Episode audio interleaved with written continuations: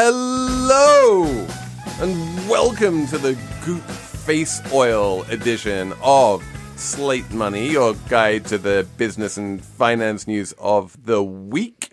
I'm Felix Salmon of Axios, and Anna Szymanski is here. Hello. And Emily Peck of the Huffington Post is here. Hello. But we have, most excitingly, in the studio, the greatest magazine writer of all time, oh, God. Taffy Brodesser-Akner. You are That's the not true. famous. It's true. It is true, actually. we have talked about your pieces on this show before, and we will continue to talk about them every time they come out, more or less, because everyone is amazing. Oh, Um, thank you. but No pressure. the but this week you have a non-celebrity huge piece in the New York Times Magazine about Sterling Jewelers and their evil ways, and we're going to talk all about that. But we are also going to talk about some of the other stuff you've written about and the whole celebrity industrial complex. You are a staff writer at the New York Times Magazine, but you also have this book, which everyone can't wait to come out. So, what is the book that is coming out? It's a novel. It's called Fleishman is in Trouble, and it is coming to you June 18th from Random House. That's so soon. It's very soon. Everyone I know who has read this book has said it's the best novel of all time. Wow. Have they read Anna Karenina? is it? Is it on, a scale of like one to Anna Karenina? Where, where would you? Where would you? Where would I? I would say. I mean, I would say it's a, it's the natural sequel to Anna Karenina. It's a great companion.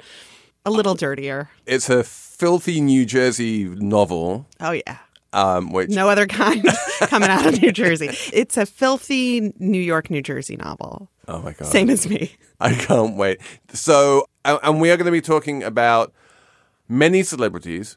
Taffy has met just about every celebrity in the world, and so she can talk about them and how they are increasingly starting businesses and monetizing directly rather than just being the face of some perfume. And for a Slate Plus, we're going to talk about the Texas celebrities. Chip and Joanna Gaines from Waco, who now have their own TV network, and what's up with them? So much exciting stuff coming up here on Slate Money. So we're going to start with the new one, which you spent two years reporting this. I did. I spent two years from the time I read about it in the Washington Post, which was not the first indication of it, but it was the indication of it that had new documents that had that had been released into the public out of arbitration, which is very rare because arbitration's goal is to keep everything a secret. and so you, you read about the name of this company is Sterling. Sterling Inc., which is the Sterling Inc. Sterling Inc., the parent company of It's- Kay Jewelers, Jared, the Every Gallery kiss of Jewelry. begins with yeah, oh I can't stop thinking about that's that's in my head from reading this story. and, ugly. and Zales. Zales is a sister company owned by a different. It's such a convoluted company that they're like British. Their British parent company owns Zales, but yes, They're all connected. they're all connected. and And you mentioned Jared, right? and Yes, Jared. Jared, the And, and so, if you've ever bought a jewel in a mall, there's a good chance that you have funneled hard earned money into the coffers of Sterling in one way or another. And for decades, they have been just an unbelievably sort of. What's what, what's the adjective you would use to describe the behavior? like disgusting. I would say disgusting. I would say like miscreant. I would say a, lo- a lot of terrible things. So Sterling Jewelers, yes. Give us the the elevator. What? How Uh, did you persuade your editors at the New York Times Magazine that this was something you should spend two years like reporting? They persuaded me. They assigned me the story. And what it was was that it seemed like that there was this class action that had been going on since since they initiated proceedings in 2005. Why is it still going on? Why does it affect 70,000 women? It's a pan promotion suit where the women allege that they have been paid and promoted at a lesser rate than men. Happens everywhere, right? Except this is a lot less than men. And also, it happens in every single region where they operate. It happens under different managers. So maybe it's coming from the top. That makes it a class action suit. So in 2017, when it was certified as a class action, there were case files that were allowed to become public because people in a class action have the right to understand what evidence is being collected on their behalf. And it is impractical to send 70,000 women an email, especially if you can't find them or they all have hotmails and AOL accounts, which is what I found to be true. So I watched and I waited for something to happen and nothing happened. The class was partially decertified and it was back in arbitration, meaning if anything was happening, no one was going to know about it. And the story went from being a story about what had happened to these women to the fact that we were no longer allowed to know what happened to these women, that it could happen to this many people and that nobody knew about it, that the company was still operating, that everything was fine, that arbitration was still ongoing. 14 years of arbitration. Arbitration is sold as something that's supposed to be faster and cheaper, and that's how it's sold to the employee. But the advantages accrue in most cases to the employer. And it looks like what's happened in this case is that the company has managed to drag the arbitration proceedings on for so long that probably the arbitration proceedings won't even end before the company just like dies of natural causes because like shopping malls are dying and it's just Right. like not a good company anymore. Right. It's not a good company anymore. They didn't get online soon enough. Also, speaking of death, one of the name claimants literally died in the interim here. Like, people are sure, like the women that I spoke with, and I spoke to so many women, they just could not understand why I was doing this story because they couldn't imagine a scenario in which the company doesn't triumph or stop me somehow or buy me off or whatever it is what their theory was. But they thought who cares about this? Nobody cares about us. This was going on for so long. The washington post story came out the company's stock dipped, but it's not clear that it dipped because of that. It's it's more likely that it's easier to like the jewelry I am wearing today. I bought on a whim in the middle of the night off an Instagram ad. I don't regret it yet, um, but I've spent two years going to malls to these stores, and you cannot believe what it's like in a mall jewelry store. It's exactly like it used to be, which is which is to say that it's not that exciting. It's not that interesting. It's mostly men. It's mostly like velvet covered body parts in a display case that is begging for metaphor. And it's just And, jewelry. and the thing which really strikes me about this article that you wrote is that it doesn't have that thing that you want at the end of the article, which is the resolution. You don't have an ending to it. It just kind of, you're like, well, it's been going on for 14 years, and for all we know, it's going to go on for another 14 years. You know, you're not going to make this one into a movie. diamonds are forever, and so is this lawsuit. I used to say diamonds are forever, and so is this story. But now I say diamonds are forever, and so is this lawsuit. But also, if anyone does want to option it, I just want to make it clear that that, that what Felix says is not the law. I, I guess um, I really liked the parts of the story that sort of got into the women's mindset. Like you have that one line up top about the precise algorithm in every woman's heart where she finally decides, like, it's time to pursue something here. Like, this isn't right Right. anymore. And then the, this like balancing act that they all went through where they're like, but the job is really good and the diamonds are pretty and I know a lot. And, um, And also, is it better elsewhere? Is it better elsewhere? yeah. It was mostly, in most cases, it's when women saw it happening to other people was when they realized it was wrong. Every woman seemed to be willing to believe that she was worth Mm-hmm. less money and less promotion. Well, and I think that that's kind of like a there's like a microcosm macrocosm here thing. I think in general women have a tendency to or at least until very very recently have always thought that like I'm the only person this is happening to because you kind of weren't allowed to talk about it and I think the same thing when you have it at a company then people may think well it's only this company because you don't know about all the other companies because they're also going through mandatory right, arbitration. Right, right, right. And also, they had all these rules in place to make sure that nobody that they couldn't speak among each other. It was according to management figures that are no longer there.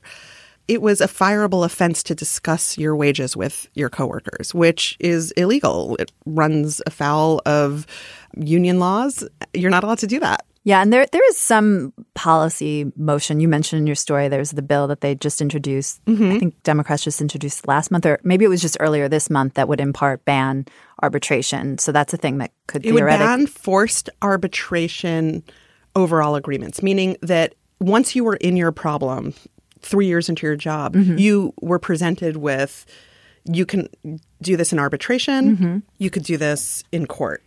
And I don't know how, how the pressure is going to go mm-hmm. for people who are wage workers who don't who didn't read this story, who mm-hmm. didn't read the Bloomberg story, who don't know their rights. I don't know how that's going to go, but it is a step in the right direction. Mm-hmm. The American Arbitration Association AAA. yeah, the AAA. They don't love those jokes. Would prefer that you call it mandatory arbitration and not forced arbitration. To which I say, yeah, okay. Um, Totes. Apple Card is the perfect cashback rewards credit card. You earn up to 3% daily cash on every purchase every day. That's 3% on your favorite products at Apple, 2% on all other Apple Card with Apple Pay purchases, and 1% on anything you buy with your titanium Apple Card or virtual card number. Visit apple.co slash card calculator to see how much you can earn. Apple Card issued by Goldman Sachs Bank USA, Salt Lake City branch. Subject to credit approval. Terms apply.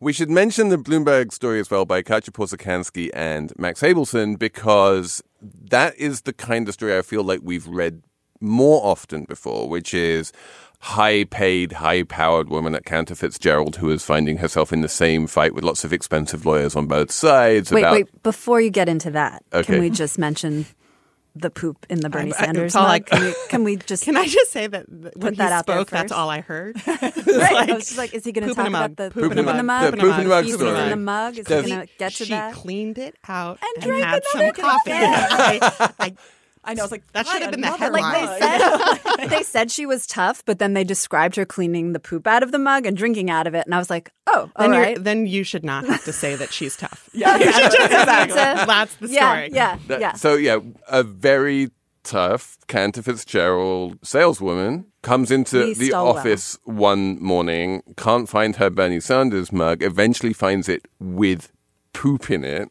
And They don't say what kind of poop either. They leave it to your Dog imagination. poop was it? Cantor Fitzgerald poop. this um, happened in New Jersey, right? this happened in New Jersey. Well, I mean, who, It so always happens poop. in New Jersey. So, but the the bigger story here is that this is a high stakes game with millions of dollars being you know earned and spent on both sides. What we have in your story is actually much more real for most people, which is you know these women had pretty much as good of a job as a non-college educated woman in the heartland of the country is likely to be able to get and they were thankful for their jobs and they liked their jobs except for the sexual harassment. They just had bit. to put up with some bad stuff, And like pool orgies. yeah. exactly. And that's not that unusual, too. Like, it's not like we, you know, like you put up with a little bit of stuff all the time. I mean, I from the time I was taking like jobs in high school to college to, I mean, I, so I was told as a freelancer by editors at respectable places that they didn't assign me a story because they knew I had kids and I didn't want to travel for Mm-hmm. a day. Or when I would go for meetings, they'd say, "Where are your kids?" Like, I, I mean, I'm a few years out from from some of the other sexual harassment, but there was that too, Mm-hmm. and it was just like I was told that this is what you're supposed to put up with to show that you can handle a job. But mm-hmm. and I think that this is important when we're talking about the fact that there isn't a resolution to this particular story. But like what you're doing and what a lot of journalists are doing is incredibly significant because they're opening up this kind of door that for so long like has been shut and no one has known. And so I think sometimes you let people say, "Oh, we're getting these stories. We keep getting these stories." And it's like, "No, we need to keep getting these stories so that people will see that this isn't a isolated. This isn't one person. This isn't one company.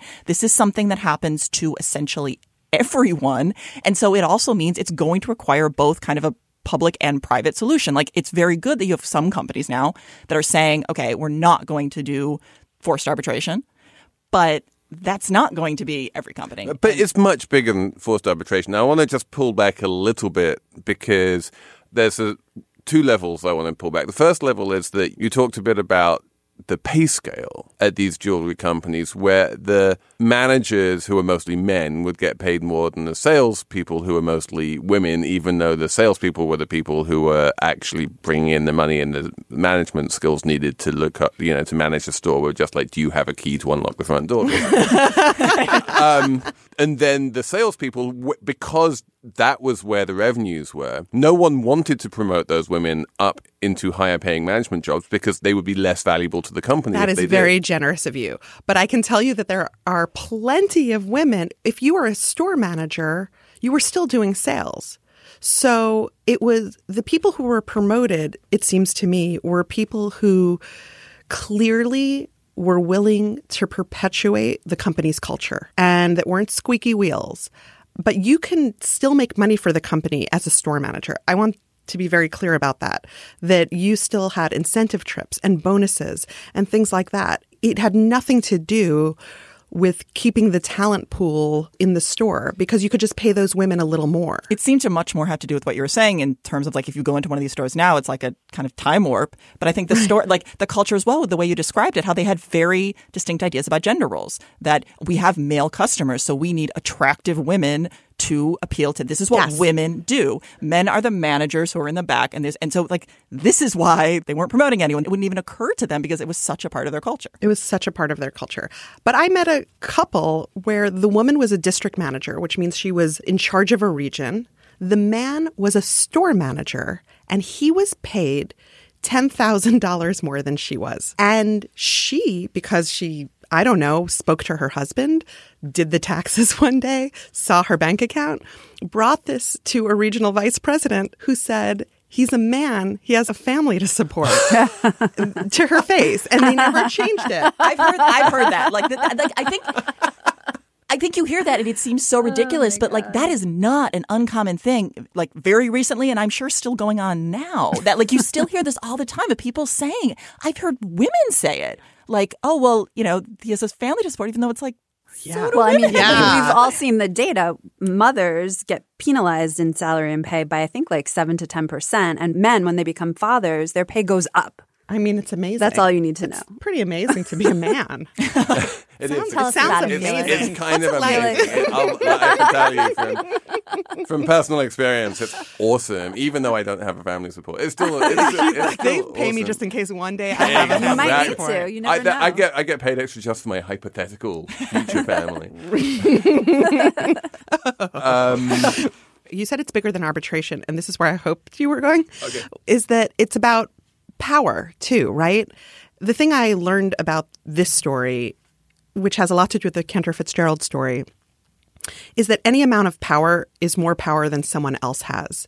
And the thing about arbitration and the thing about policies that keep a company operating not as honestly as it could and not as openly as it could is that people, I know this is something everyone knows, but it was hard to keep relearning this. When people do not know that they are going to be held accountable, the things they do are tremendously terrible. I, I don't know how I feel about the fact that after this story, that's still shocking to me. I'm not young enough to still be shocked by that, and yet I still am. Yeah, I mean, I think even if for some reason forced arbitration goes away, which probably it won't. Let's. I mean, there's no chance that bill, for example, Or something will replace pass. it that's yeah. like I mean, companies somewhat have all kinds arbitration. of ways to keep this stuff, you know, secret Well, the and thing which hushed fas- up, and the- they have enormous power Yeah, over individual. So, so this is the thing which, which fascinates me is we. I think we're conflating two similar things, but not identical things, which is companies and the male management at companies. And what we see in this story is very much, you know, the good old boy network at the top of the company exploiting a workforce for its own you know, financial and sexual like needs. And it's a gruesome story, and I'm very glad that Taffy told it. If you look at companies generally when they, you know, implement these arbitration procedures or when they underpay women or do anything like this, it, there's actually you you don't need to be a good old boy network to do that. You can just be like a freelance good old boy. You can just you can even be a woman, right? It- there are it- plenty of women in my story Right. who were in the good old boy network. Oh, the token women that would just broke my heart. Like the the woman you described, whose Trina job was just to yeah. just to be like, see, I mean, maybe she was also good at her job, but there were probably plenty of women. What she was mm, probably also okay with was seeing what happened. The women I spoke with who made it to manager, who made it to district manager, were people who accepted that in order to be successful at this company, they had to do some ugly things. and had to be okay with being paid less ultimately And one of the things, if you look back to like the 1950s, one of the ways that men could make as much money and support families in the way that they did in the 50s and 60s was because women, especially school teachers, were massively underpaid. And there was this kind of redistribution of wealth from especially teachers, but other female dominated professions to men, which, you know, was just kind of built into the system in a way. And as that slowly, slowly, painfully goes away, what I worry is that, you know, it's not that the women manage to reach equality with the men. It's more that like everyone now gets shafted, and it's just the rentiers and the capitalist classes at the top and the shareholders who have you know a, the ever increasing share of GDP, which goes to capital rather than labor. But that's you know me You- being You're dangerously close to the argument Fed nominee Stephen Moore made in the National Review, Uh-oh. in which he explains that first, the pay gap is a myth. Mm-hmm. But then he says actually women are paid slightly less than men. But then he says he says if it ever happens that women make more than men, that would be a crisis. And then he says, but it's everyone gets paid too little. And then he says, by everyone he means men. Men are the ones who get paid too little, and that's the real problem. Okay. So that's dangerously close to It what really you just is. said. It's let's keep this. Let's keep this right at uh, being a woman problem. This is a problem that affected women and not men. At, at Oh, no, my the- the- story the and in 100%. most of these stories. and and um, number one, don't read Stephen Moore in the National Review. I don't know what happened. I was down like a serious you read it rabbit to hole. the end. And- and it's num- amazing. I was like, what? Wait. And number two, um, if insofar as I was trying to imply that like men are, uh, are also victims here, no, they are not. They are the perpetrators. Let's be very clear about that. But you know, But yeah, I read a lot of wage gap is a myth books to try to understand what Wow. could possibly be the other side. And sometimes I'd get to like the middle and I'd be like, huh. And then they would always come in with, okay, fine. Women are paid less. But society depends on women being paid less.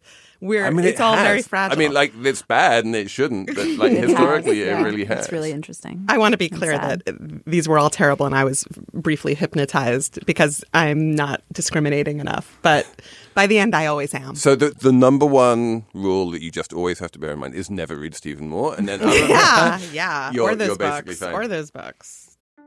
Hello, I'm Imi Harper. On the Slow Newscast from Tortoise, I tell the story of how a Hong Kong billionaire was silenced. I got bombs thrown into my house. I got people came here, ransacked my computer. And I, I got people threatening me. I got this and that, but I'm safe. and what it reveals about the freedoms Hong Kong no longer enjoys. Listen to Hong Kong's rebel billionaire on the Slow Newscast, wherever you get your podcasts.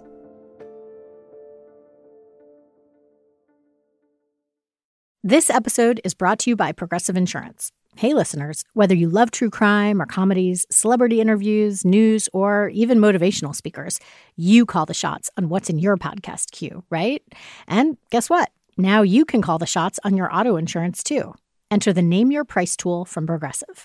The Name Your Price tool puts you in charge of your auto insurance by working just the way it sounds.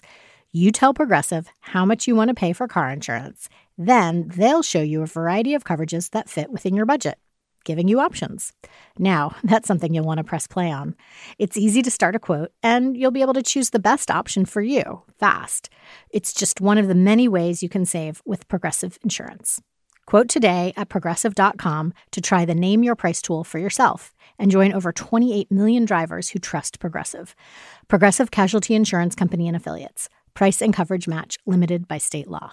Let's move on to celebrities, though. Okay. Because, like, I think at this point we need to talk about successful women. Oh, yeah. like Joanna Gaines and Kylie Jenner and Gwyneth Paltrow, and they make gazillions of dollars, and you've met all of them. I've met all of them. I did not meet Kylie. I did a story on Kris Jenner in which Kylie, when she was a teenager, I was sitting on a Kris Jenner's beautiful lilac couch waiting for her to be done speaking to the e-blogger that she had to speak to for an hour before she got to me.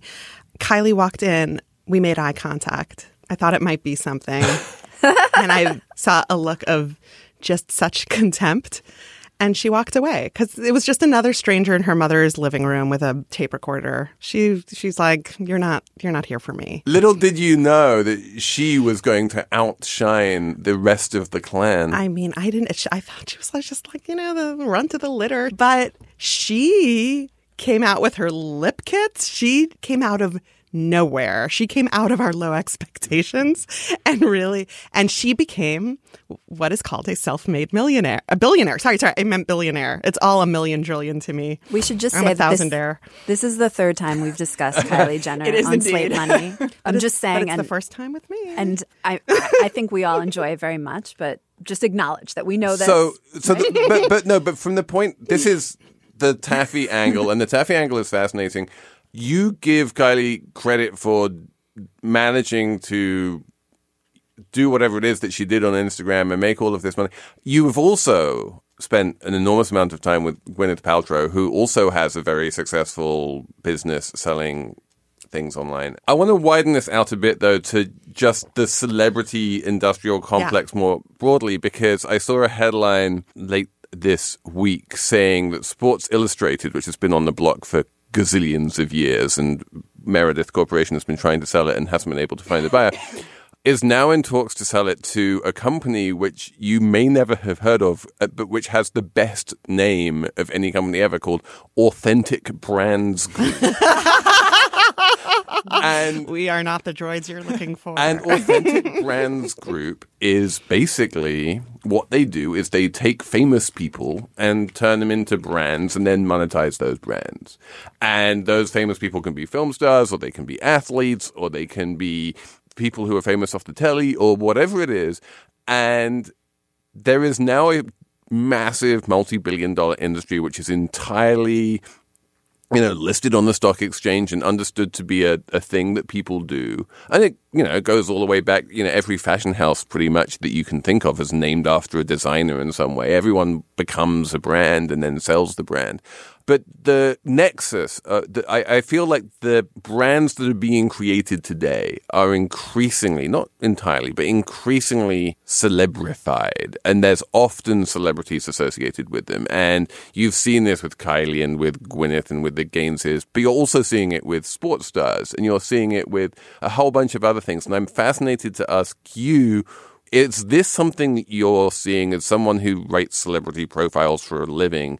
Have you seen any change there that like being a celebrity used to be about being famous and now there's more monetization, more branding? Yes and no. So, celebrity was always about lending your name to something and licensing your name, even when we didn't know it, even when it was Elizabeth Taylor, like before White Diamonds, then she was just wearing a diamond ring that had to be in a photograph, and it was from Van Cleef.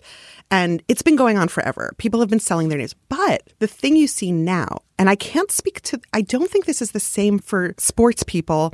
I mean athletes, which is exactly how much you need to know about, how much I know about it. But my understanding is that actually when when women do it lately, Gwyneth is a great example. Gwyneth is running her business. There is no doubt to me that Gwyneth is running her business. She is not licensing her name. She, in fact, realized people like Estee Lauder, all of the people that she's lent her image to, those people are profiting off her image. Why shouldn't she profit off her image from something that she feels passionately about? And you see this with all of these women, including the Gaineses. And to me, it's a really interesting play for a career that goes past their Hollywood sell by date. There is a point at which someone's going to ask Gwyneth Paltrow to play a grandmother. It's going to be sooner than any of us are ready for. And she is going to have this thriving business in place that is 75% her good idea and 25% only out the gate because of her name. First, it was 100% out the gate because of her name. And now she, if you look at Goop right now, if you look closely, if you look at the website, you see all of these women in Goop clothing or using the face oils. I'm using one of them today. Um, Your, your they- face looks I'm glowing. Thank you. I appreciate that. I know. Thank you. I, I thought Um, it was just your natural You thought I was just sweating. but in fact, in fact, it's Goop face oil. And But it's not Jessica Alba Honest. no, no, no. Listen, they, they no. Uh, come on, come on.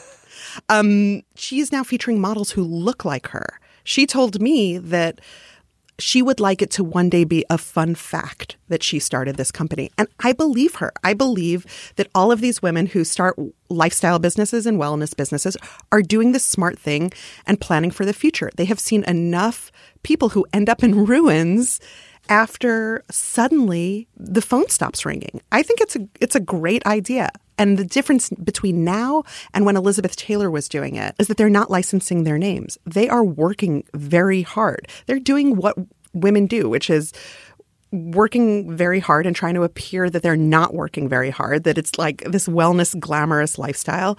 But Gwyneth works very, very hard on this. and and She spent eight months with me. Like, that wasn't pleasant for her. She, she didn't want to hang out with me. She wanted to convey what is going on in her life. I mean, okay, that's the other question I need to ask you. It's really not a slate money question, but I, since you're do it, here, do it, do it. I mean, explain like who persuaded her that spending eight months with Taffy Akner was a good idea, She and then did not agree to eight months with me. She agreed to 45 minutes with me. They all agree to 45 minutes with me. And, And then, you just stay. and then you just stay. Do you know how hard it mean- is to ask someone to leave? if you just stay and if you make yourself pleasant to be around, and probably if you're counted out by essentially being like a chubby New Jersey housewife named Taffy, all of those those seem to combine to make me not as threatening as say I think of when my husband's in a room with people and they just want him to leave.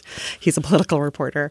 Um, I don't know. I don't know what it is. I've tried to think about what it is, but people ask me about the access all the time. And I think that if you are honest and you just say, I don't have what I need yet to write the story I want to write, I think people will be honest with you. And people But you just said that deal- she didn't really want to spend that much time with you, and then your piece comes out, and it's frankly brutal. I mean, like she can't have liked it. she loved it. She loved it. She loved it. It wasn't brutal. I, mean, yeah, you, I- you make Gwyneth thought it was- Paltrow seem pretty like perfect, and you say her kids are like angels. Her kids are so amazing that yesterday for Take Your Child to Work Day, my children showed up at the New York Times and everyone wanted to know about like how well they can armpit fart. And Oh, as we yeah. left, they were like, "How does everyone know we can do that?" And I was like, "I, I don't know. I mean, I can't show them that story because I smoke a cigarette in that story. They're not ready for that story. They're not ready for that story. No, but I, I- but I think there's I think there's something to that in terms of like why like there's just this idea around people like Gwyneth Paltrow. I mean, she's I think the most extreme example of Yeah. this. But where when you have a woman who is very driven, who is very disciplined, people either don't take her seriously. Mm-hmm. Or they think that there's something really wrong with that. Like al- almost that ah, how do we say this? Like, because when people dislike Gwyneth Paltrow, it's almost like I don't know. It, it's coming at this as like she's taking advantage of people, or, Right. You know, and Right. And I mean, she was she- so privileged. I mean, it's back to that self-made thing. She was so privileged. and it's like I don't know what that argument is. Right, and of course, like yes, of course, if you grow up with access to money and a good education, that's certainly going to help you significantly. And Right. statistically, we know about social mobility and all of that, of course. But it is incredibly hard to start and run a successful Right. business. Like nobody just does that because they were wealthy. Can I just say she she was selling women jade eggs to put in their vaginas and also published a story saying that underwire bras cause breast cancer and those aren't good things to do. No, I mean I agree with you that I think I the, the thing I don't like about Goop is all that kind of like like that's nonsense. objectively. Yeah, and I agree with bueno. you. And I've I'll never bought anything on Goop, but I guess it's Face just oil's pretty good. Hey. Um, I was looking at the website last night and I was like, huh, The eye excellent cream's okay packaging. too. But I guess it's that to me, when a lot of people buy this stuff, it's the same when like men buy all these ridiculous supplements that are just sugar pills. Like, granted, I do think, yes, there's a level of some of this where it could potentially get dangerous if people like think that they're going to cure cancer with something. But for a lot of it, honestly, it's because people feel good when you put something on your face mm. or you feel like I'm going to take this thing and it's going to make me prettier or something. You know, it's, it's, maybe it's a little silly, but if people like it, I don't think there's anything wrong with that. I mean, there is the argument that pe- the amount of people who ran her scaring up an old theory about underwire bras causes a panic. But there is also the theory that, first of all, what she told a class of people at Harvard, which is that every time she does something like that, the amount of traffic to her website. I mean, look at me. I like know. went in to tell the story, and I'm now on a subscription to the eye cream and the face oil. I'm, I- I'll, I'll reveal it here. Wow. Yeah, it's why I look 41 instead of 43. I you were like 30. Yeah, I know. but I also want to say my theory about why she liked that story. She is made of metal in terms of stories written about her. Like there's nothing I could do. I mean, I was there with her and her her public display of conscious uncoupling. I was there for all of it. The reason she liked the story was because it took her seriously as a business owner. Her, I think, fear is being thought of as somebody who is a dilettante. Like, what's this actress doing running this company? And I take her very seriously. I take her seriously because of the health concerns and the lawsuits, and I take her seriously because her company is so successful and because it is obviously filling some gap where women feel left behind. And it's true. We do ridicule things. The thing that was so surprising to me after that story is the amount of healthcare people who are so quick to dismiss it without trying to understand what need it's filling in the first place. No one has explained that to me. No one has explained to me why you should ignore Gwyneth Paltrow, who is floating theories that other people believe they have researched. When I was once sent away from a doctor after my appendix was bursting, being told I had menstrual cramps. Like, if that's still happening, whereas my husband has a broken ankle and they're like, get a bed, you know? like, I, I don't know what to say. Like, then good. Then people should up their game in the name of mm-hmm. Gwyneth Paltrow. And then maybe people won't feel so neglected. The people I met on that story were not people who are inclined toward it. They're people who have tried everything else and are now looking for any answer because maybe it'll come from somewhere else. They've been ignored by their doctors for so long. So let's have a numbers round Okay. because I feel like there are some great ones. Um, Emily, what's your number? My number is one million two hundred twenty-five thousand nine hundred and eighty-seven dollars.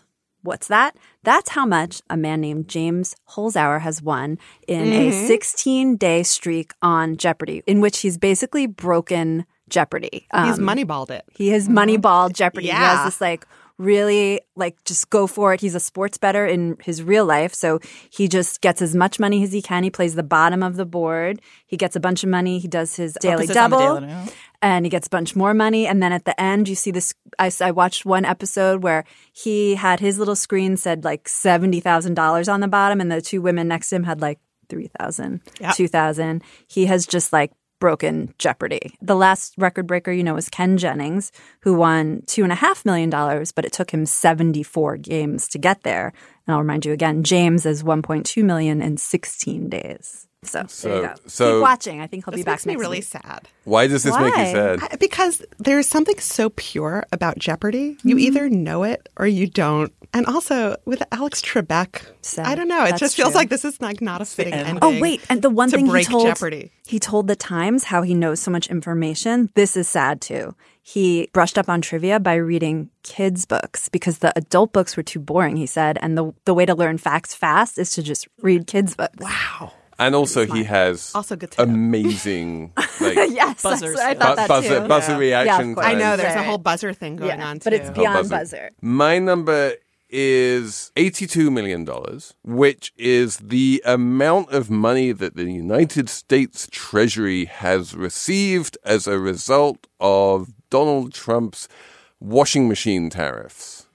So there you go. Well done, Trump. You brought in $82 million for the United States Treasury.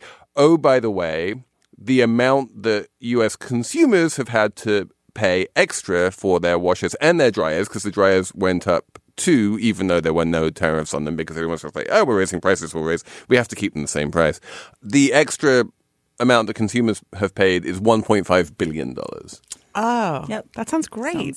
Good Wasn't deal. Yeah. The price of the foreign washing machines went up, so the domestic manufacturers were like, "Oh, we can raise prices too." Exactly. Amazing to me. Well, that's why you do it. You make the foreign washing machines more expensive so that the domestic manufacturers can raise their prices, and then everyone pays a billion and a half more, and then the Treasury gets eighty-two million dollars. so messed It's up. amazing. Are foreign washing machines sexy like foreign sports cars?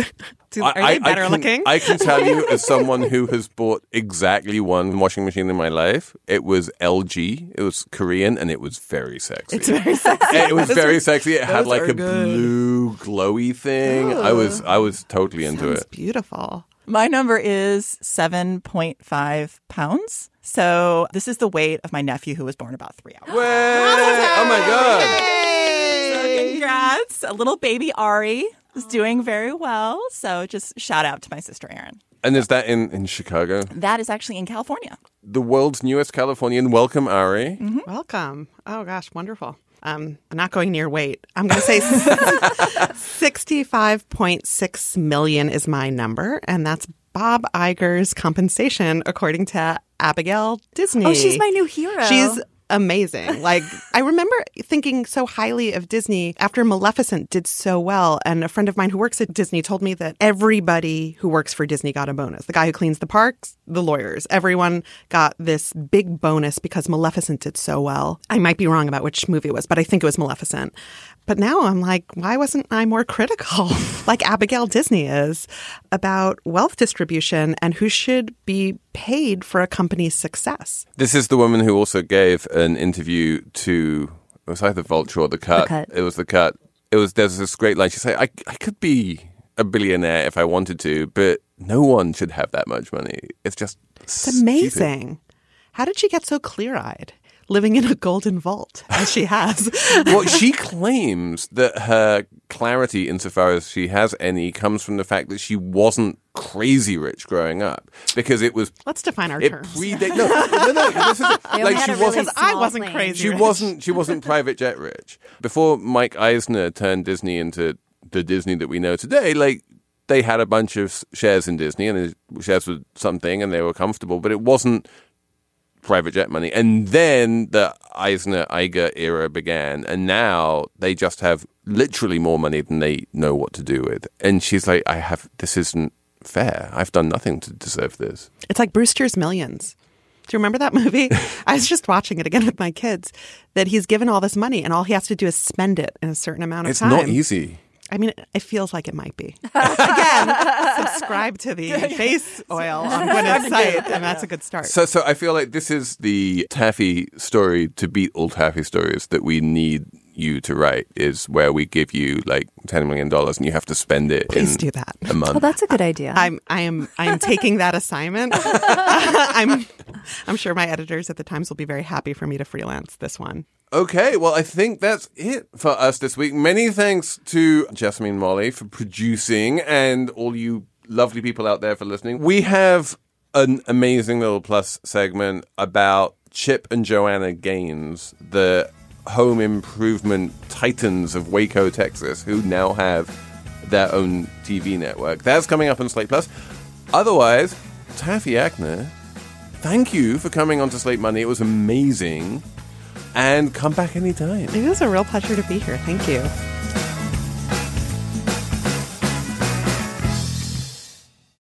This is the story of the one.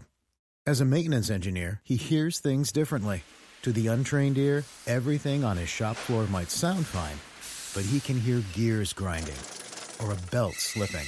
So he steps in to fix the problem at hand before it gets out of hand. And he knows Grainger's got the right product he needs to get the job done, which is music to his ears. Call, click Grainger.com, or just stop by. Grainger, for the ones who get it done.